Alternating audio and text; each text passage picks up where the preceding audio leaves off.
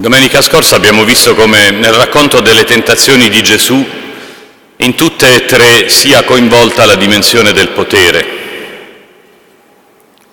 esplicitamente solo in una, in quella in cui il Signore vede davanti a sé tutti i regni della terra, ma in realtà il discorso del potere è implicato anche nelle altre. La risposta di Gesù, abbiamo detto domenica scorsa, è stata custodire la sua fragilità di essere umano. Questa via di umiltà è stata la strada che gli ha permesso di uscire dalle tentazioni, di resistere ad esse,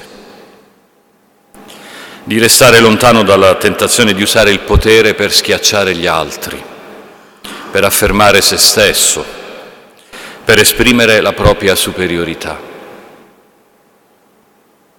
Stasera vorrei riflettere con voi su un'altra caratteristica delle tentazioni, che le accomuna eh, di nuovo tutte e tre.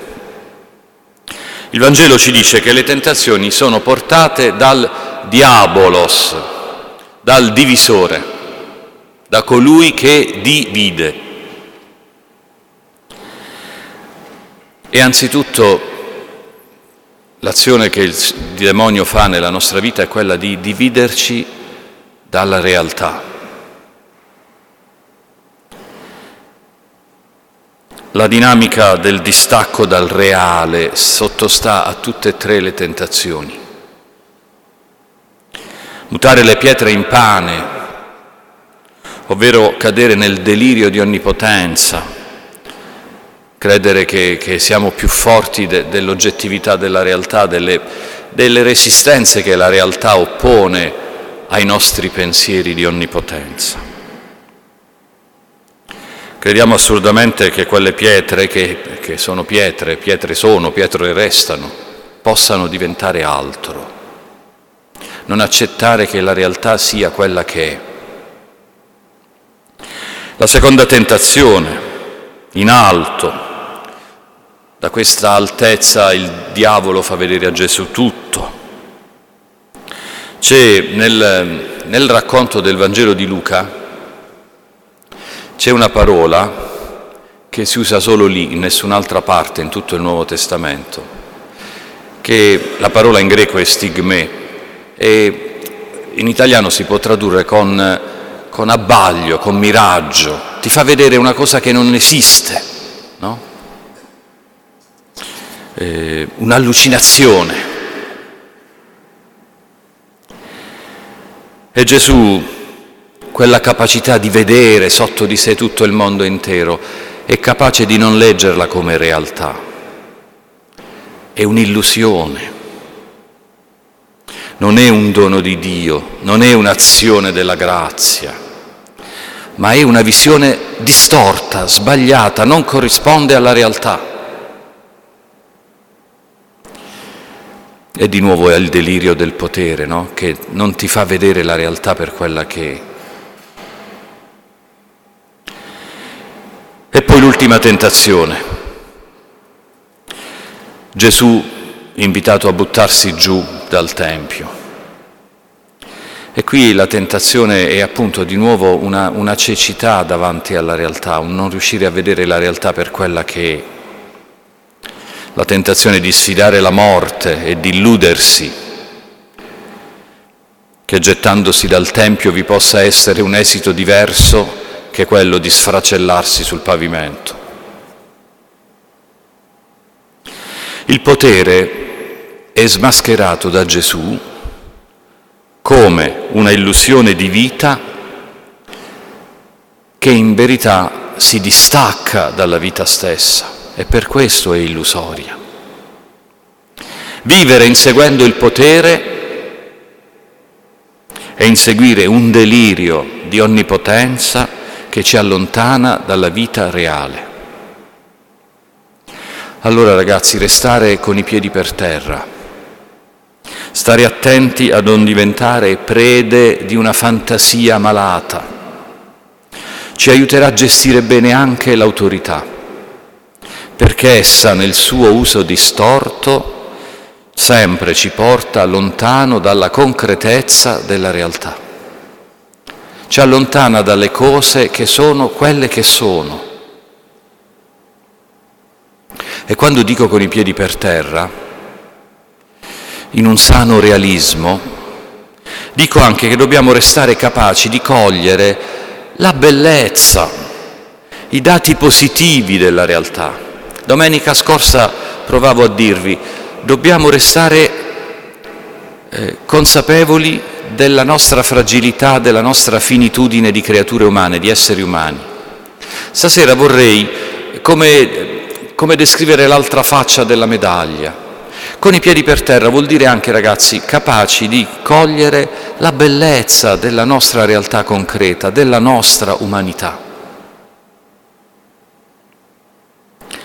Consentitemi di citare una grande autrice spirituale, Teresa Mannino, nel suo dialogo a Sanremo, altro famoso luogo di alta spiritualità. Però, che volete, il Signore ci fa anche dei doni in luoghi impensati. Perché per me le battute finali del suo monologo sono state molto profonde, perché ha parlato di un'alternativa fra potere su e potere di come se fossero due strade. Lo diceva in uno scherzoso, ma non troppo, confronto fra gli esseri umani e le formiche. E diceva che gli esseri umani preferiscono il potere, il potere su, il potere sugli altri uomini, il potere sulle donne, il potere sui bambini,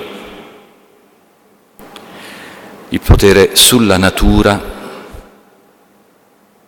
anche a me piace il potere, ha detto la Mannino, scherzando, ma il potere di, che ha tutta un'altra energia.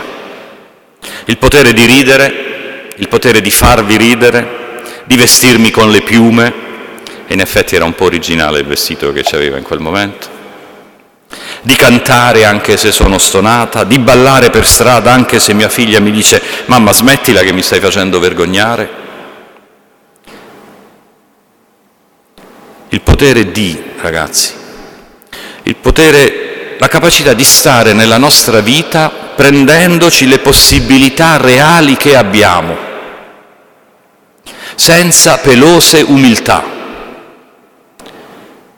ma anche senza invadere le vite degli altri, senza ignorare tutto ciò che realmente possiamo fare nella nostra vita, ma anche senza rifugiarci in una dimensione irreale per ignorare i limiti reali che ognuno di noi ha.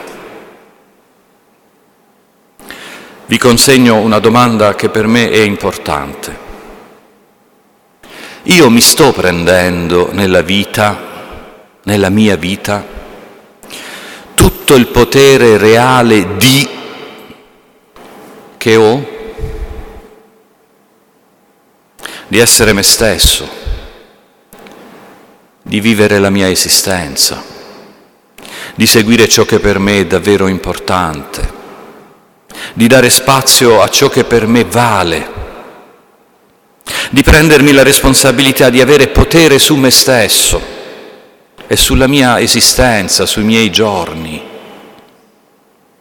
Questo è il miglior antidoto al pericolo di percorrere eh, strade che possono finire per farmi intendere che nella vita degli altri posso fare quello che voglio, perché essa in realtà non è che il prolungamento della mia. Sì, non vi sembri strano se stasera vi sto dicendo così. L'antidoto al potere usato male è avere un nitido senso dei confini.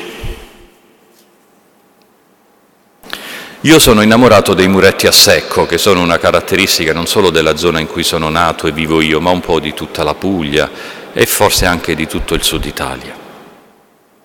Sono il frutto del sudore dei nostri padri, che hanno imparato ad utilizzare il risultato dell'infinito spietramento delle nostre terre, antiche selvagge foreste, che le mani dell'uomo volevano trasformare in campi fertili, in un nuovo modo per segnare i confini, delimitare campi e proprietà, donare riferimenti.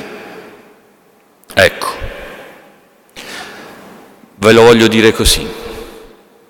Se io riesco ad essere davvero il padrone del campo che è all'interno dei miei confini e so prendermi cura di ciò che vi è nato dentro, pian piano conosco il nome delle piante, le sue caratteristiche, i suoi tempi, prevedo le possibili malattie di ognuna, vi pongo rimedio, aspetto con pazienza il frutto e quando arriva lo gusto come nessun altro frutto potrebbe.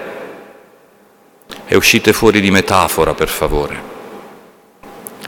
Perché quelle piante le ho coltivate io, quel grano l'ho coltivato io. Se c'è un pezzo di terra di cui mi sento responsabile e della cui bellezza so godere, so anche esserne geloso, un pezzo di terra il cui miglioramento so assecondare e sostenere. Non sentirò, o forse sentirò di meno il desiderio di oltrepassare quel muretto e di andare a calpestare il terreno del mio vicino. Perché quel movimento che mi fa, che mi fa scavalcare il muro, ragazzi, trattando ciò che c'è dall'altra parte come se fosse mio, disponendone a mio piacere, quel movimento nasce o dalla sensazione che nel mio terreno c'è poco e comunque di meno di quello che c'è nel campo che sta al di là di quel muretto. E allora la medicina è quella di accorgermi di quante cose belle ci sono nel mio campo o dalla incapacità di assaporare la gioia di sentirsi responsabili di un pezzo di terra, di un pezzo di umanità, la mia umanità, la cui bellezza può crescermi tra le mani se io so prendermene cura. La fantasia, il bisogno che abbiamo tutti nel cuore di proiezione della nostra mente in uno spazio diverso, mi ammala, come ha rischiato di far ammalare Gesù, come il diavolo volesse che si ammalasse la fantasia di Gesù. Se si dirige verso l'impossibile e disastroso miraggio di poter fare della vita e soprattutto delle vite degli altri quello che voglio io. Questo movimento interiore, ragazzi, la fantasia, noi dobbiamo dirigerla realisticamente verso lo sviluppo delle nostre possibilità, verso il compito di vivere la nostra vita, di volerla far crescere, di cogliere le potenzialità che abbiamo dentro di noi, crederci, crederci e dargli spazio. Così la fantasia si mette al servizio delle possibilità della vita e non del delirio malato, dell'onnipotenza sugli altri. Chi mi terrà lontano dalla fantasia malata che le pietre possono diventare pane, essere altro da quello che sono? Solo la, la bellezza, ragazzi, di sperimentare che io sono capace di piantare il grano, ho il potere di farlo. E dentro di me c'è anche la possibilità della pazienza e dell'attenzione per farlo crescere, per imparare ad impastarne la farina ottenuta con l'acqua. E io posso imparare anche a fare il pane. E posso fare un pane buonissimo. E poi mi posso sperimentare, provare a mescolare una volta dei semi, un'altra volta degli, dei cereali diversi e mi, scopri, e mi scoprirò creativo e libero. Ma ci vuole fantasia per pensare questo quando il punto di partenza è che io il pane non lo so fare ancora. una fantasia diretta verso le possibilità che ci sono nella mia vita, nel mio campo.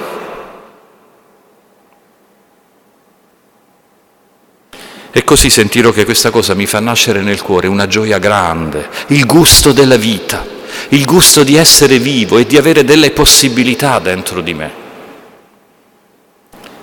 Quante volte vi ho citato quel verso di Emily Dickinson? Io abito nelle possibilità. Sì, fratello mio, sii padrone della tua vita e il desiderio di impadronirti della vita degli altri ti si scolorerà davanti agli occhi. Impallidirà davanti all'infinita gioia di essere te stesso, di essere vivo, di avere il potere di vivere bene nel tuo territorio, nella tua esistenza. E del resto Solo chi ha scoperto di avere il potere di un giorno può alzarsi, prendere tutto ciò che ha nel suo campo, venderlo per dare il ricavato ai poveri e seguire felice il Signore come suo discepolo.